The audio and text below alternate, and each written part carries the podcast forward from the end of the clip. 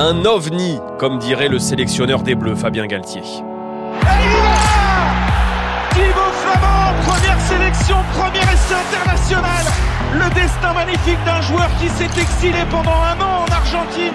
Thibaut Flamand est un globe-trotteur, ce genre de joueur hors du circuit habituel, mais qui arrive quand même à ses fins.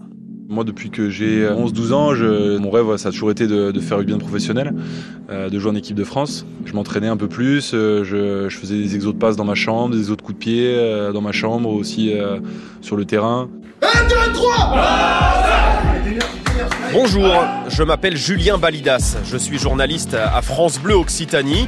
Je suis parti à la rencontre de plusieurs internationaux du 15 de France. Dans ce podcast, ils nous racontent leur parcours, leur amour du rugby, leurs débuts sur un terrain. Une vie de rugby, épisode 2 avec Thibaut Flamand, le deuxième ligne, qui n'a Dieu que pour le rugby.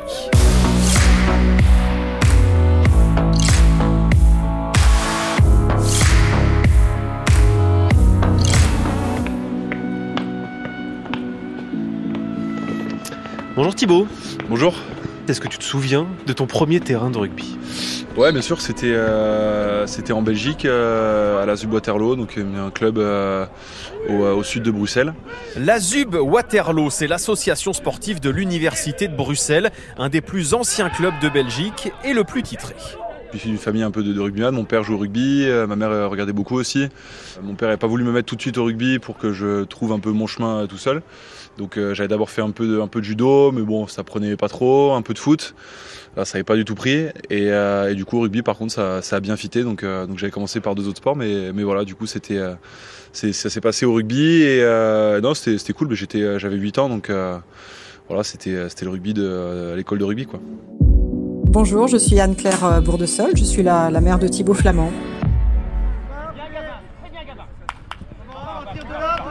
Dès tout petit, dès qu'il a commencé le rugby, il m'a dit, il avait 7 ans, il m'a dit maman, je veux être champion du monde avec les All Blacks. Mmh. Donc c'était très drôle. Et je lui ai dit bah écoute, tu pourras peut-être être champion du monde si tu travailles beaucoup, mais avec les All Blacks, ça va être un peu plus compliqué. Et j'ai dû lui expliquer pourquoi, parce qu'évidemment, il avait 7 ans, et il comprenait pas. Mais euh, donc c'était c'était très drôle. Il était euh, complètement mordu. C'était c'était assez pénible d'ailleurs de l'entendre sans arrêt jouer au ballon dans sa chambre. Ça tapait sur les murs. c'est pas toujours facile à vivre. Maintenant, je comprends pourquoi il faisait ça. Il m'a fallu du temps, mais, euh, mais pendant longtemps, ça me tapait plus sur le système qu'autre chose. Euh, mais c'est sûr qu'il était, euh, il était mordu. Après, quand il était adolescent, on partait, on partait en été en vacances. Euh, il continuait à s'entraîner dans le jardin, euh, à taper la balle. il mettait des cibles. Voilà, c'était Thibaut, quoi. Thibaut Flamand grandit, mais l'envie de devenir rugbyman ne faiblit pas. Bien au contraire, de 16 ans à 18 ans, il est scolarisé au lycée français à Bruxelles et prépare un dossier pour partir à Loughborough après le bac, une université en plein cœur de l'Angleterre, pas très loin de Leicester. Le début d'une vie de globe-trotter, le rêve prend forme. Moi, depuis que j'ai... Euh je sais pas, de 11-12 ans, je, c'est, enfin mon rêve, ça a toujours été de, de faire bien professionnel, euh, de jouer en équipe de France. Et, euh, et du coup, ben, très très jeune, j'ai commencé un peu à, à vouloir à vouloir faire ça, à de, les, j'avais de la chance d'avoir des parents qui me passaient les, les bons messages aussi, qui, m'expliquaient que pour pour peut-être faire quelque chose, il fallait fallait se donner les moyens, il fallait travailler. Et euh, du coup, c'est ce que j'avais commencé à faire, mais toujours enfin, par plaisir. Euh, donc, euh, donc ouais, quand j'avais 12-13 ans, je, je, commençais un peu à faire des, des, des exos en plus. Je jouais 10 à l'époque, euh, ou en tout cas trois quarts quand il n'y avait pas encore de, de position. Et, euh, et, du coup, je, je m'entraînais un peu plus. Je, je, faisais des exos de passe dans ma chambre, des exos de coups de pied dans ma chambre aussi sur le terrain. Euh, voilà, j'ai toujours aimé faire des trucs en plus, la prépa aussi, la prépa physique que, que je faisais en plus. Et puis, euh, et puis après, au fur et à mesure des années, euh, bon, je, je joue en Belgique en 10 jusqu'à 18 ans, mais à partir de 16 ans, euh, pour les études, il fallait un peu choisir son orientation. Donc moi, je voulais aller en Angleterre pour, euh, pour pouvoir intégrer une université qui me permettait de, euh, de faire du rugby et, et des études. Et chose que je pouvais pas trouver en France parce que j'avais l'impression de que c'était soit l'un soit l'autre. Peut-être que ça a changé maintenant, mais à l'époque, en tout cas, c'était ou alors fallait. Je crois qu'il y avait le lycée La Canale qui faisait un peu ça qui doit sûrement le faire encore aujourd'hui, mais je ne pouvais pas prétendre rugbystiquement à ce, genre de formation. Donc, euh, donc c'était pas une option. La Belgique, c'était pas une option non plus. Donc, euh, très vite, en fait, c'était une évidence pour moi qu'il fallait que j'aille en Angleterre pour, euh, pour peut-être avoir une chance. Donc, j'avais commencé un peu à préparer les dossiers à 16 ans, parce que c'est à cet âge-là que ça se prépare pour aller aux universités en Angleterre. Donc, de 16 à 18 ans, j'étais au lycée en, en Belgique. Je préparais un peu le dossier pour aller en Angleterre. Donc, finalement, ça l'a fait, ça l'a fait pour aller en Angleterre. Welcome to Loughborough. We have a diverse community of students that call our campus home. Je suis arrivé en Angleterre à Loughborough à l'université à 18 ans, après le bac, et, euh, et du coup j'ai intégré le, le, club de l'université. Euh, ensuite, euh, donc le programme c'était euh, deux ans de, deux ans d'études, une année de stage et une dernière année d'études. Euh, donc après mes deux années de, de rugby à l'université, moi je voulais, euh, je voulais partir en Argentine pour, pour vivre un peu une aventure, goûter un peu le rugby là-bas, développer une langue que je connaissais un peu, que j'avais travaillé à l'école. Et, euh, et, du coup, euh, du coup, voilà, je suis parti, je suis parti là-bas. J'avais pas de, c'était une année de stage, mais j'avais pas de, je suis arrivé là-bas, j'avais pas de stage, pas de logement. Je suis parti un peu à, l'aventure et, euh, et j'ai adoré. J'ai pris ça vraiment comme comme un jeu. Et euh, donc j'avais juste un club de rugby qui m'a qui m'a accueilli. Le manager était venu me chercher le, le jour de mon arrivée. Euh, je me souviens, c'était un samedi matin à 6h30. Et il y avait, euh, c'était une journée de match en fait dans le club où je que, dans le, que je rejoignais. On est où là? On est dans quelle ville? On est à Buenos Aires du coup.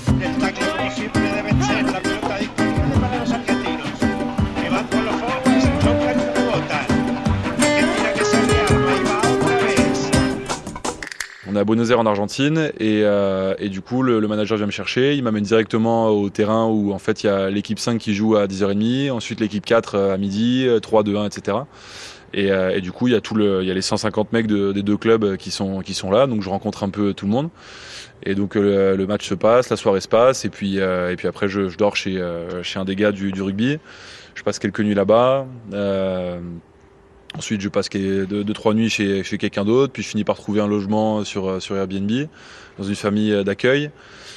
Et puis après, voilà, j'ai fait un an de rugby là-bas, j'ai trouvé un stage à la fin, et, euh, et puis après, je suis revenu faire ma dernière étude euh, en Angleterre, et avant de rejoindre Toulouse. Est-ce que tu te dis qu'aujourd'hui, ça t'a servi, ton parcours un peu singulier, pour te retrouver euh, deuxième ligne titulaire avec le 15 de France? Mais euh, ouais, je pense que ça m'a ça m'a servi. Euh, je, je pense que parfois, quand, quand on part de plus loin, on, on parfois on va plus loin. Euh, c'est pas toujours vrai, mais parfois ça peut aider, je pense. Et, euh, du coup, ouais, je pense que ça m'a rendu service. J'ai toujours été animé par ce, cet objectif, ce rêve, et j'ai toujours essayé de me donner un peu les moyens pour euh, pour y arriver, en faisant des, des sacrifices parfois, et, euh, et puis en orientant mes, mes choix de vie euh, vers ça. Donc, ouais, je pense que ça m'a rendu service. Ouais. Thibaut Flamand, l'essai de Thibaut Flamand sur ce ballon arraché comme un mort de faim, comme un loup. Les sacrifices, c'est quoi? C'est de quitter le, le, cocon familial, tout ça, c'est pas évident quand on est juste majeur ou... Ouais, bah après non, ça c'était pas trop un sacrifice parce que c'était, euh, j'étais à l'université en Angleterre, c'était la première fois que j'étais plus à la maison, donc au contraire c'était plutôt plutôt cool. Euh, puis j'étais avec plein de plein de personnes qui étaient qui étaient dans mon cas, donc c'était c'était génial.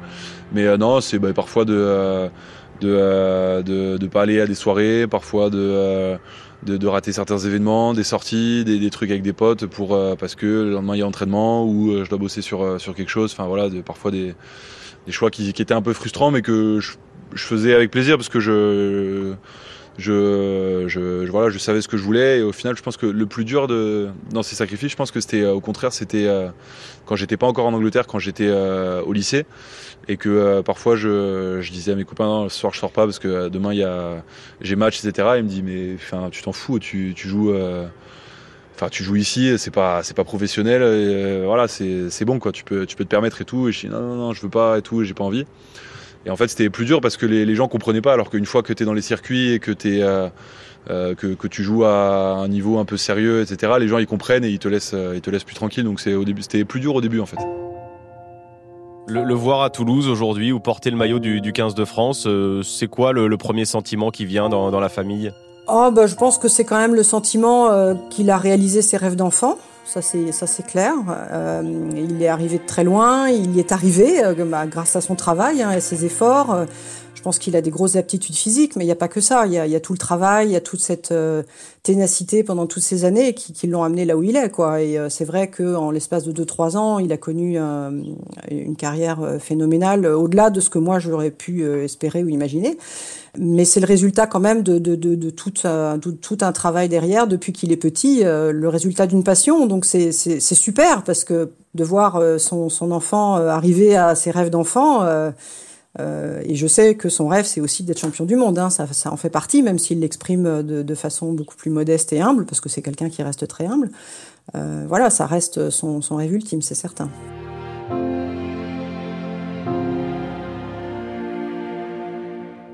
C'était quoi le rôle des parents et quel discours ils ont eu par rapport à, toi? Le rôle est hyper important. Ils ont tous les deux des, vraiment des, super guides. Ils le sont encore aujourd'hui. Ma mère m'aidait beaucoup sur tout ce qui était euh, à l'école, scolaire. Euh, euh, voilà, nous aidait beaucoup, ma soeur et moi, là-dessus. Donc c'était génial. Et puis mon père qui m'aidait plus sur, les choses plus, rugby, même si ma mère aussi avait, son point de vue. Mais non, ils m'ont passé les, bons messages au bon moment un peu, un peu, un peu les trucs qui se disent tout le temps, mais voilà, faut, pour, y arriver, faut, euh, faut avoir du talent, faut avoir du travail. Euh, si t'as pas, si t'as que un des deux, euh, peu importe lequel, ça le fera pas, donc il faut, bosser.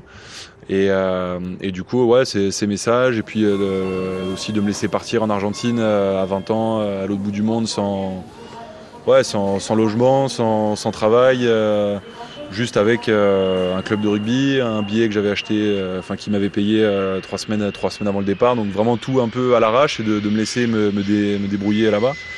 Donc je pense qu'en tant que parent, il faut un peu oser quand même. Et donc ouais, ils ont, ils ont été très présents, ils m'ont bien aidé. Ouais. T'arrives du coup à y aller quand même assez régulièrement, eux descendre aussi sur, sur Toulouse? C'était très famille, toi Ouais, je, oui, bah je pense comme tout le monde, mais ouais, j'y retourne, je sais pas, une, ou deux fois par an. Et puis eux, ils, viennent, euh, pareil, une ou deux fois. Donc ouais, on se voit, on se voit régulièrement.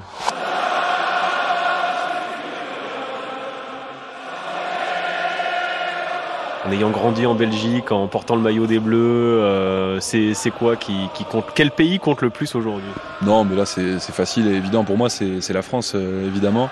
Alors oui, j'ai grandi en Belgique, mais j'étais au lycée français où j'étais avec pas mal de Français dans le système scolaire français.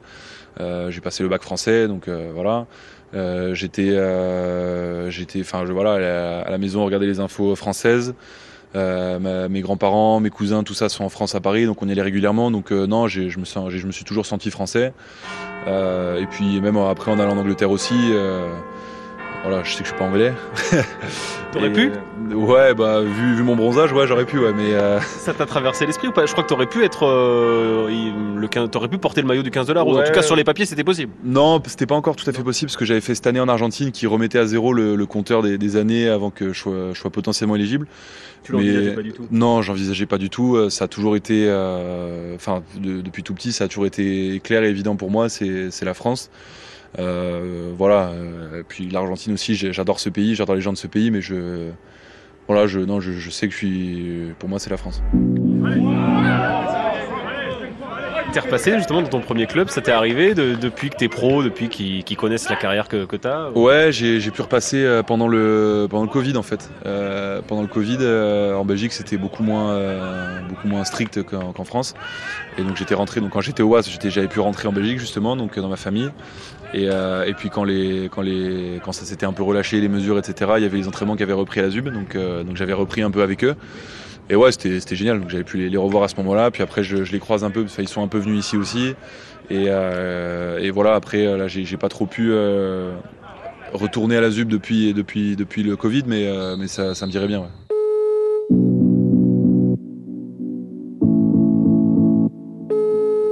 Un des premiers maillots de, de Thibaut, je crois, à Toulouse, qu'il a signé. Il est, il est encadré, il est dans le clubhouse. M'appelle euh, Sébastien Juncker. Euh, j'ai le nom de mon père, mais je suis à moitié irlandais et à moitié euh, belge. Et voilà, j'ai joué avec Thibaut Flamand à peu près trois saisons sur six ans à la ZUB, parce qu'il a un an de plus que moi. On a joué ensemble un an sur deux. Il a toujours été bosseur et il savait que, voilà, il y, a eu, un changement de poste, évidemment, il était ouvreur chez nous. Euh, on a commencé, euh, c'est vrai qu'en en, U19, euh, la, à la toute fin, il a peut-être joué un ou deux matchs en deuxième ligne. et je pense que bah, les coachs à, l'université en Angleterre, à Loughborough, ont, dû penser la, même chose et c'est cette transition qui a qui, qui l'a aidé à, vraiment s'installer dans dans une mentalité pour pour performer au plus haut niveau quoi.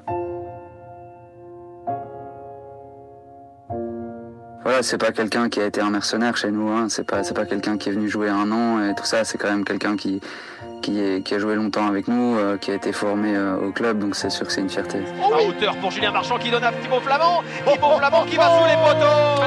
Ils ont une place importante euh, pour moi aussi, j'avais pas mal échangé avec eux sur mes premiers matchs à Toulouse, mes premiers matchs en équipe de France aussi, donc ouais c'est spécial. Quand vous voyez Thibaut Flamand sur un terrain aujourd'hui à travers la télé ou même euh, quand vous venez le, voir peut-être de temps en temps, vous retrouvez le, Thibaut euh, qui avait 8-10 ans dans, dans sa chambre euh, Il n'a pas changé? Oh bah, je pense qu'il y, y a, effectivement toujours cette passion-là. Euh, et euh, bon, vu les contraintes que, que, que sa vie lui impose, euh, parce que voilà, tout le monde se dit oh, c'est super, c'est génial, mais moi je trouve qu'il a une vie quand même qui est pas évidente à mener, avec un rythme bien particulier. concilier une vie privée, une vie professionnelle, je trouve que c'est pas pas facile. Il a beaucoup de déplacements, il est parti souvent. Enfin voilà, donc il y a, y a, bon à côté de ça, il y a bien il y a plein de côtés super chouettes, mais je pense quand même que il faut être passionné pour pour vivre cette vie-là et il est passionné par le rugby. Je pense qu'il est, il est intrinsèquement, oui, passionné par ça, et, et c'est nécessaire, je pense, pour arriver là où il est, et c'est nécessaire pour continuer certainement. Donc oui, je retrouve, euh, bah, effectivement, en ça, je retrouve euh, le, le Thibaut, mon Thibaut passionné de 8 ans, euh, et c'est chouette, c'est super, enfin, de le voir. Enfin voilà, moi, ce qui m'émeut le plus, c'est de le voir accéder à, à ses rêves, quoi. Ouais, bon, il a bien grandi pour faire des câlins. Maintenant, c'est vrai qu'il faut qu'il se baisse un ah, peu. C'est un peu plus compliqué, ouais. un peu plus compliqué. Non, mais je suis contente qu'il ne me, plaque plus dans la cuisine comme il le faisait euh, quand il avait 12 euh, ans. C'était, c'est beaucoup mieux, c'est beaucoup plus confortable maintenant.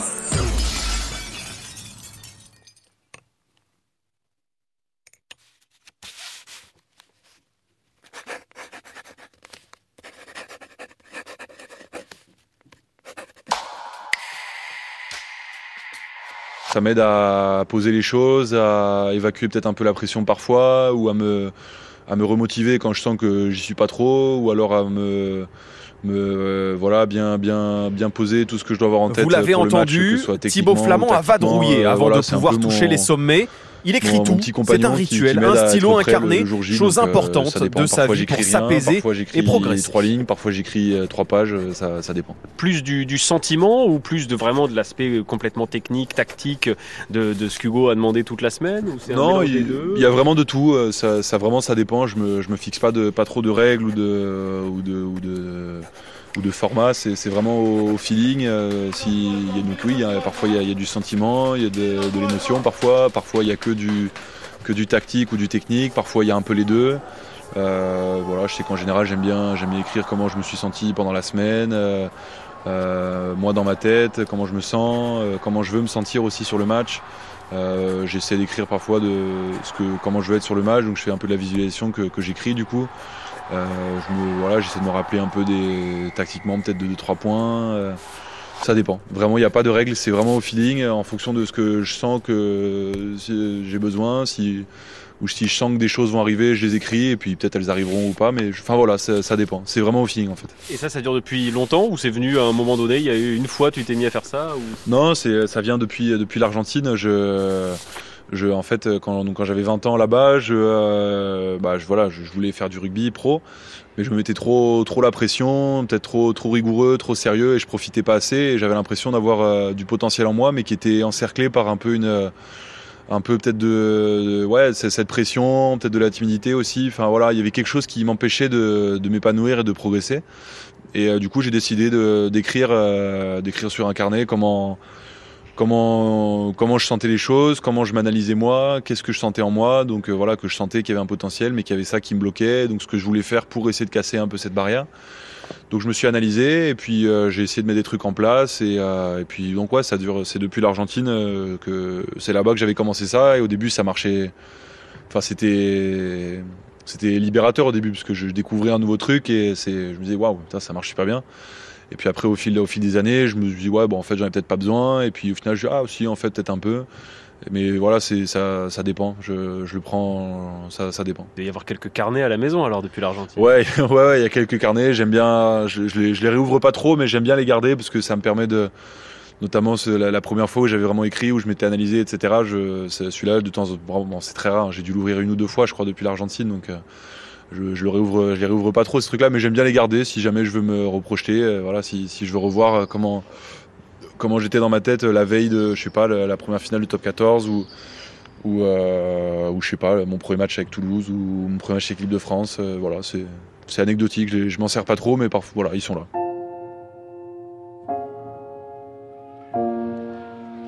La Coupe du Monde, c'est le, moment fort qui va, qui va arriver en France. Euh, ça représente quoi pour toi, ce, ce rendez-vous?